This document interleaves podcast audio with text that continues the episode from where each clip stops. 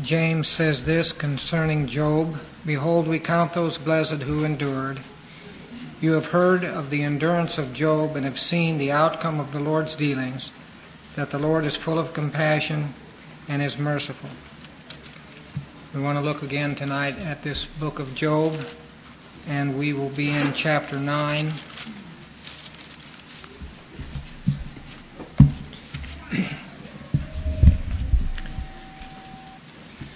The last time that we examined this book of Job, we looked at Job's three friends. Uh, at least they wanted to be friends or thought they were friends, and he thought they were until they began being very critical of him. And we saw that they really failed to be of any help to him and in fact, they made things worse for him. And so he called them worthless physicians and sorry comforters.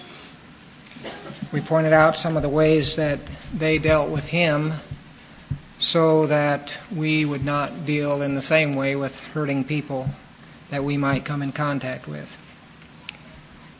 Tonight we want to look at chapter 9, which is Job's response to his friend Bildad what uh, this man had to say.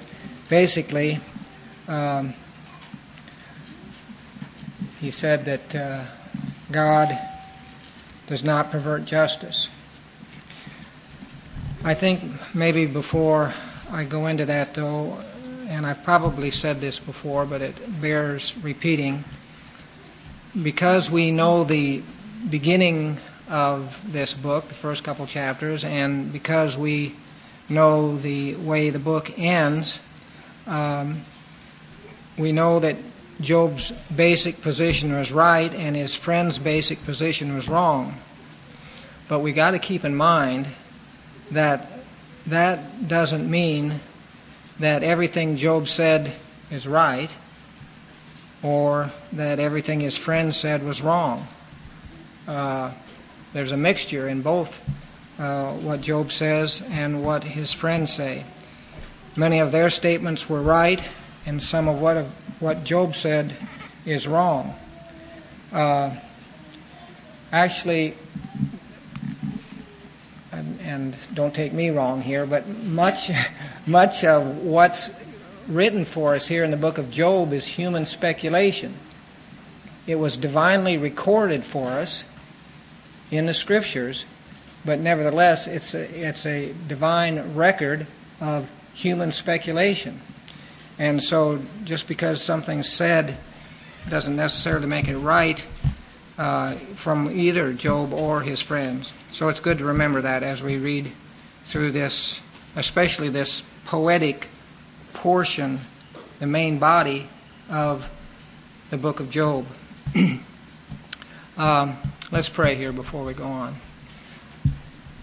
Father, help us now as we seek to learn from your word and the account that we have of the interaction between Job and these friends. We confess our need for your help, for your forgiveness, and for your work in all of our hearts. Be with us now, we ask, in Jesus' name. Amen.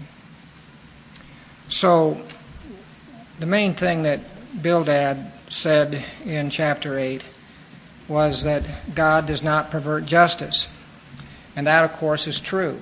That's uh, something that uh, we recognize as Christians.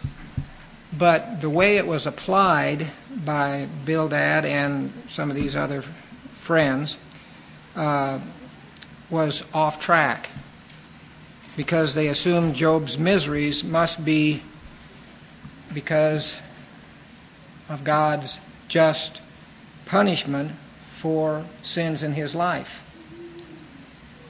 Um, so, as we begin to read this chapter 9, we see that Job basically agrees with what Bildad says. He says, In truth, I know that this is so, what you've said. But he disagrees with the application that's being made. Uh, what he maintains is that he's done right, that Job has done right, and yet he's suffering great pains and grief and humiliation from God. And one of the arguments that he makes is that he also sees other people who seem to be suffering way out of proportion to their sin, and he also sees wicked people that are prospering. So, to his friends, he's saying, This assumption you're making concerning the uh, relationship between personal sin and personal su- uh, suffering just doesn't fit reality. And it certainly doesn't fit my case, Job says. So we'll read through this chapter.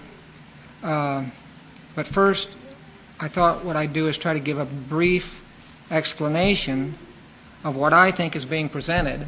So when we read through it, it might kind of help you to analyze what's being said. So this this is just a, a brief overview of some of the main points and, and particularly the main emphasis of what we're going to read here in a minute. Basically, Job says, I'd like to bring my case before God. That's what he's saying in this section. I'd like to bring this case, my case, before God Himself. But I can't because God's God. And I'm a man. I can't dispute with God. I'd like to, but I can't. He's all powerful and all knowing, and He does things beyond our understanding. Besides that, He's invisible, so I don't know when He's here and when He isn't. So Job says, even if I have a good case, I can't go before God and especially, I can't do that in my present beat down, terrified position that I'm in, the position that He's got me in. I certainly can't go before Him. Even though I'm right, I'll be accounted as wrong since I'm complaining against the Almighty God and challenging His ways of dealing with me. Again, He's God, I'm just a man. What I need is a referee. What I need is an umpire. What I need is an arbitrator. One who can stand in a judicial capacity between God and I and decide the case. But there's none like that. Someone on my level as a man, but also on God's level and no mere human judge can do that. So Job says, There is no umpire, there is no arbiter between God and I. He goes on to say, I'd still like to bring my case before him if I could, but I can't, without fear anyway, and especially in the present condition that I'm in. If he'd just take his hand off of me for a little while, maybe I could say something. Well, that's kind of an overview of the emphasis of chapter 9. So, what I want to do now is read chapter 9, and we'll stop occasionally and make a few comments uh, concerning this chapter. Then Job answered, in truth, I know that this is so, that God doesn't pervert justice. But how can a man be right before God? If one wishes to dispute with him, he could not, not answer him once in a thousand times. Wise in heart and mighty in strength, who has defied him without harm? It is God who removes mountains, and they know not how. When he overturns them in his anger, he shakes the earth out of its place, and its pillars tremble. He commands the sun not to shine. He sets a seal upon the stars. who alone stretches out the heavens and tramples down the waves of the sea, who makes the bear Orion in the Pleiades and the chambers of the south, who does great things unfathomable and wondrous works without number. Were he to pass by me, I would not see him. Were he to move past me, I would not perceive him. Were he to snatch away, who could restrain him? Who can say to him, What art thou doing? In other words, God's in charge, God's in control. How am I going to bring my case before such a one? He will not turn back his anger. Beneath him crouch the helpers of Rahab. Now we'll we'll talk about Rahab. This is not Rahab the harlot.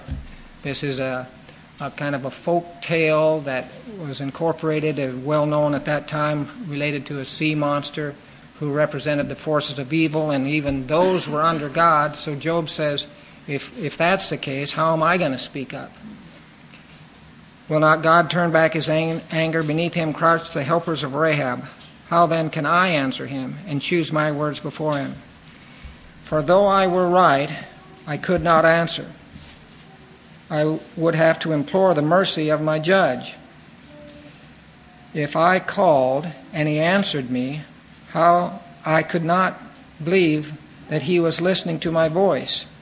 For he bruises me with a tempest and multiplies my wounds without cause. He says, considering what's going on in my life, I can't believe he'll ever even listen to me at all. He will not allow me to get my breath. He saturates me with bitterness. If it is a matter of power, behold, he is the strong one. If it is a matter of justice, who can summon him? How are you going to how are you going to argue with the one who gave you the ability to argue? I mean, he's in charge. If it's a matter of justice, who can summon him? Though I am righteous, my mouth will condemn me. Though I am guiltless, he will declare me guilty. Now, these are not right things that Job's saying here. He's saying, though I'm guiltless, he's going to declare me guilty. I am guiltless. I do not take notice of myself. I despise my life. It is all one. In other words, it doesn't matter what I do, apparently. Therefore, I say, He destroys the guiltless and the wicked. It doesn't matter if I'm wicked or guiltless, this is what happens. He destroys the guiltless and the wicked. If the scourge kills suddenly, he mocks the despair of the innocent. The earth is given into the hand of the wicked. He covers the faces of its judges. If it's not he, then who is it? He says, if these things are happening, if I see the innocent suffering and I'm suffering as an innocent person, if he's not doing it, who is doing it? Now my days are swifter than a runner. They flee away. They see no good. They slip by like reed boats, like an eagle that swoops in its, on its prey. Though I say, I will forget my complaint, I will leave off my sad countenance and be cheerful. I am afraid of all my pains. He says, it's not, it not going to do me any good to pretend. Because here I am in pain, and I, I know God's doing this, and I'm suffering because of what God's doing. I know that thou wilt not acquit me. I am accounted wicked. Why then should I toil in vain? If I should wash myself with snow and cleanse my hands with lye, yet thou wouldst plunge me into the pit, and my own clothes would abhor me. It says it doesn't do me any good to try to make myself right and be righteous. Verse 32 For he is not a man as I am, that I may answer him, that we may go to court together. There is no umpire between us who may lay his hand upon both of us. Let him remove his rod from me, and let not dread of him terrify me. Then I would speak and fear and not fear him.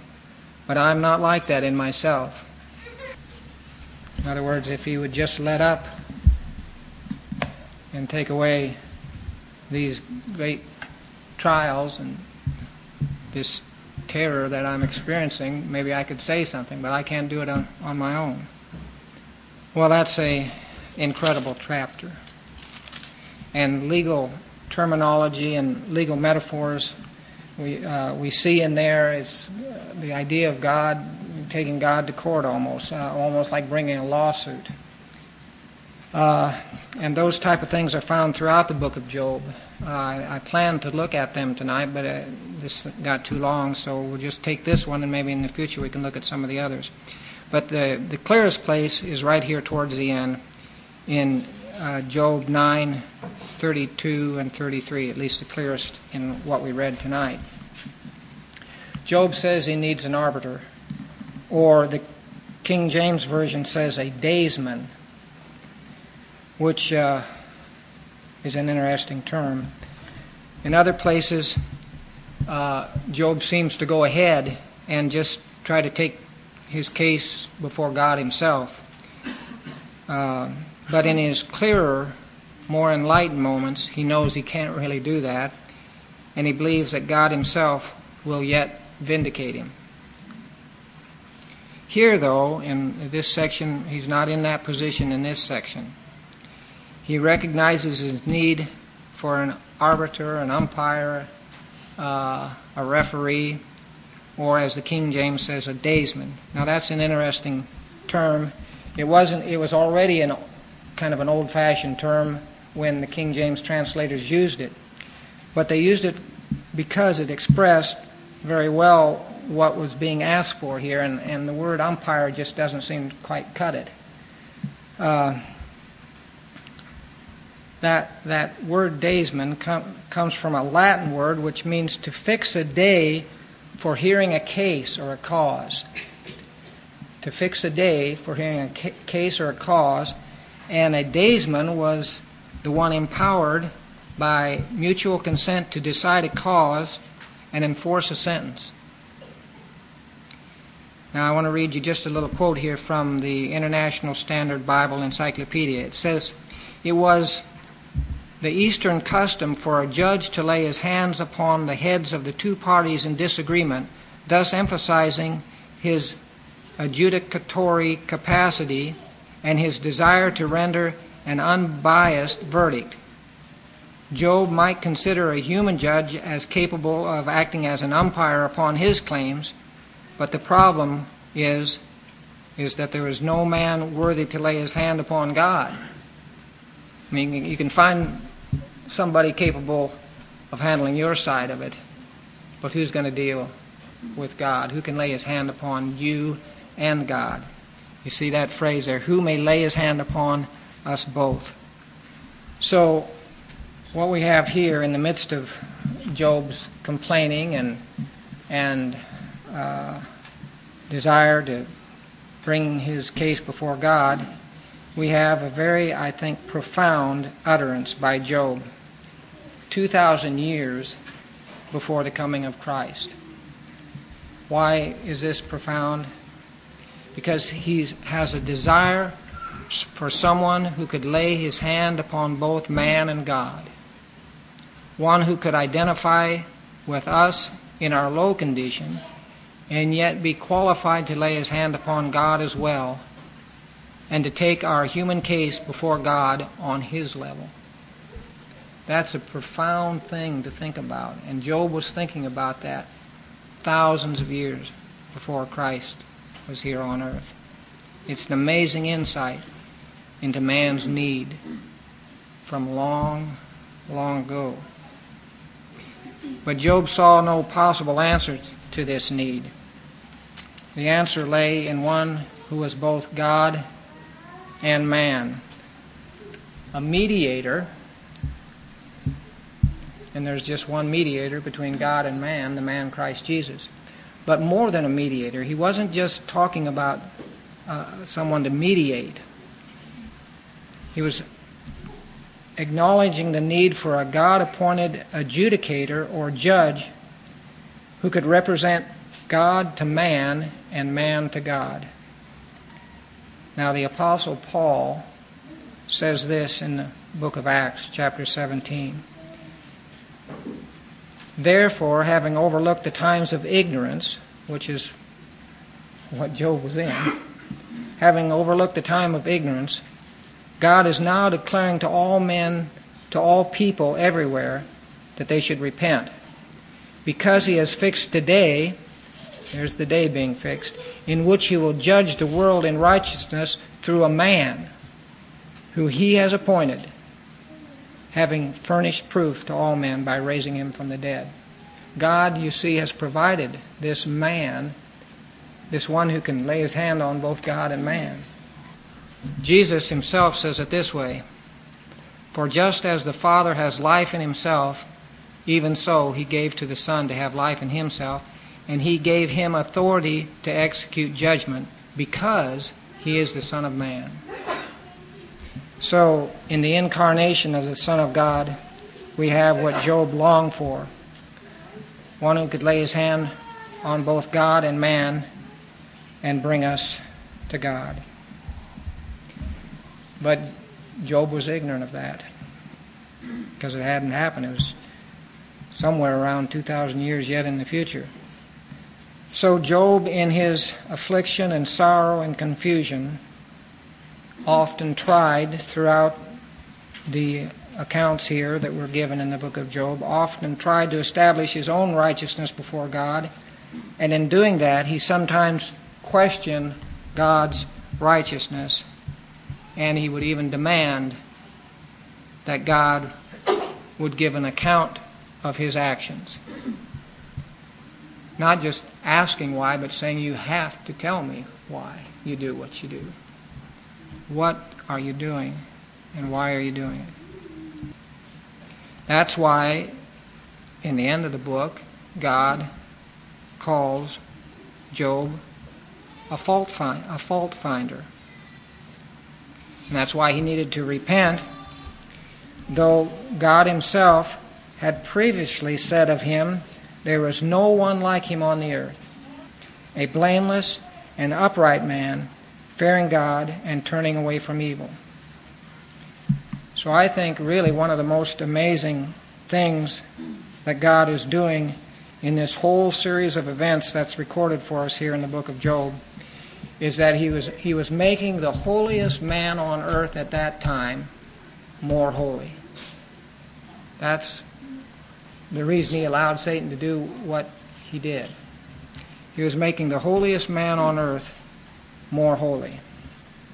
Suffering was used for Job's ultimate good to help him see areas in his life that needed to be dealt with. See, his confidence in his own righteousness became at times an overconfidence in himself and a self righteousness before God.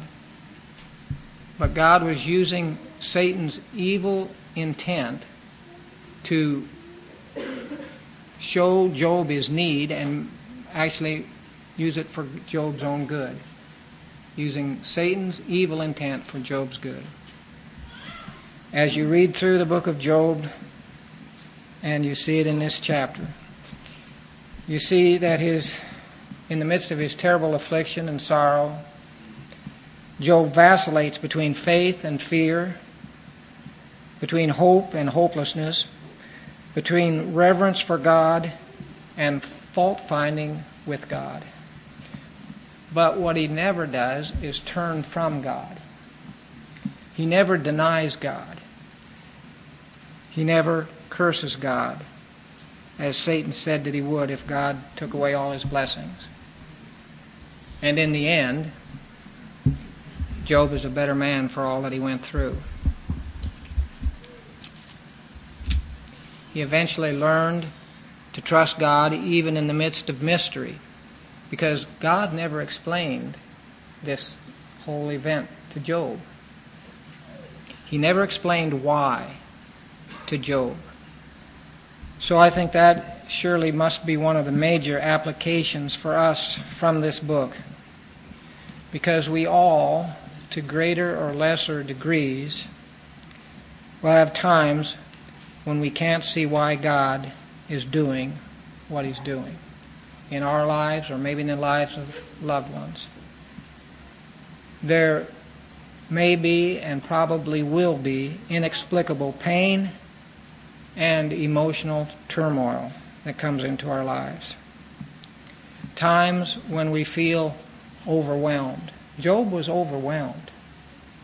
I think that's one of the best words to describe his condition. He was overwhelmed with what had happened to him.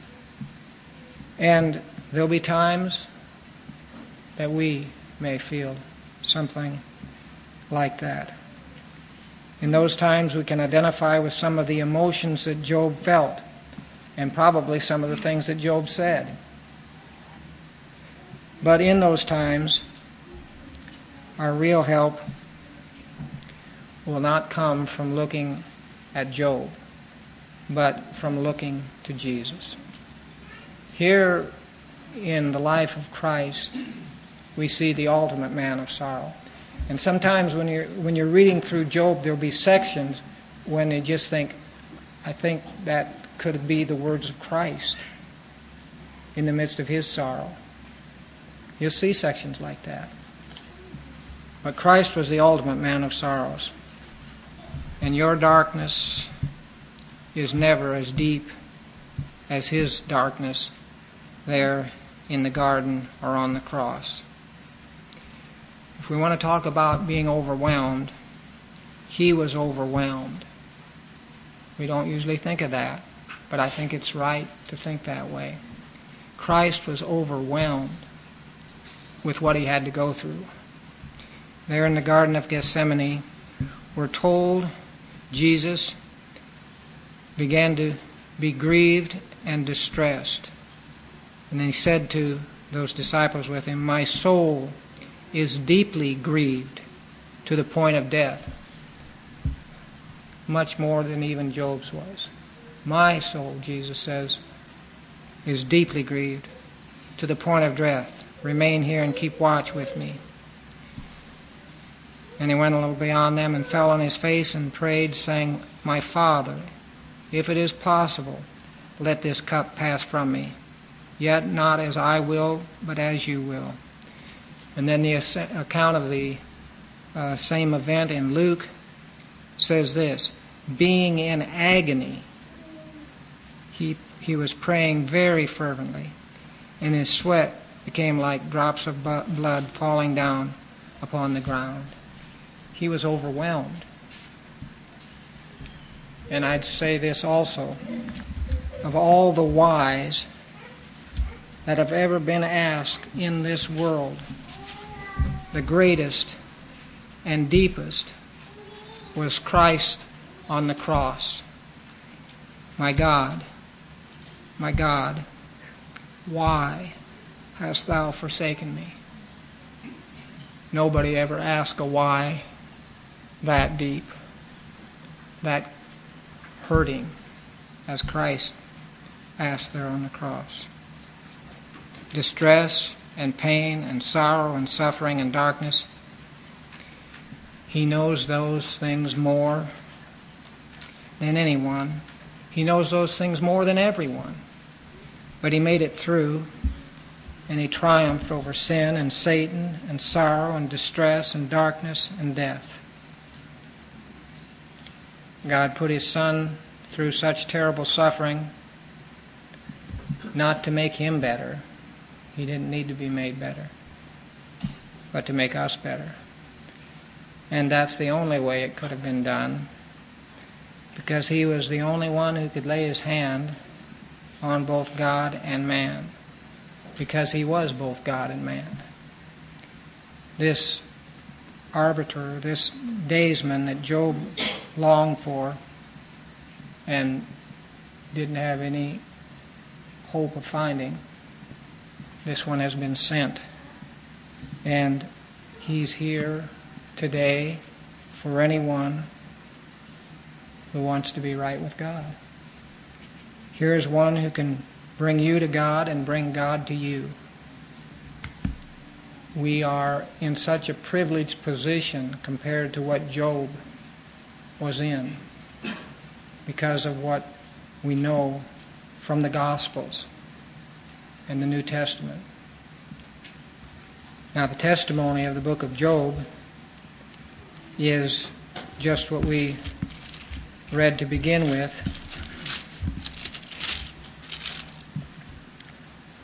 We've seen the outcome of the Lord's dealings, that the Lord is full of compassion and is merciful. But that compassion and that mercy ultimately only come to a person because of what Christ has done. God's compassion and mercy to Job way back then was all based on what we know now of what God has done in Christ. That doesn't mean that there'll never be any mystery, any places where we'll not ask why. But ultimately, we know that the answer has to do with what God has done for us in Christ. The Lord willing, we'll take up the um, account there next time. I'm not really planning to go chapter by chapter because we'd be here a long time. But I felt like chapter 9 was such an important chapter that we could spend uh, this one time on it. Uh, we'll try to take bigger chunks in the future.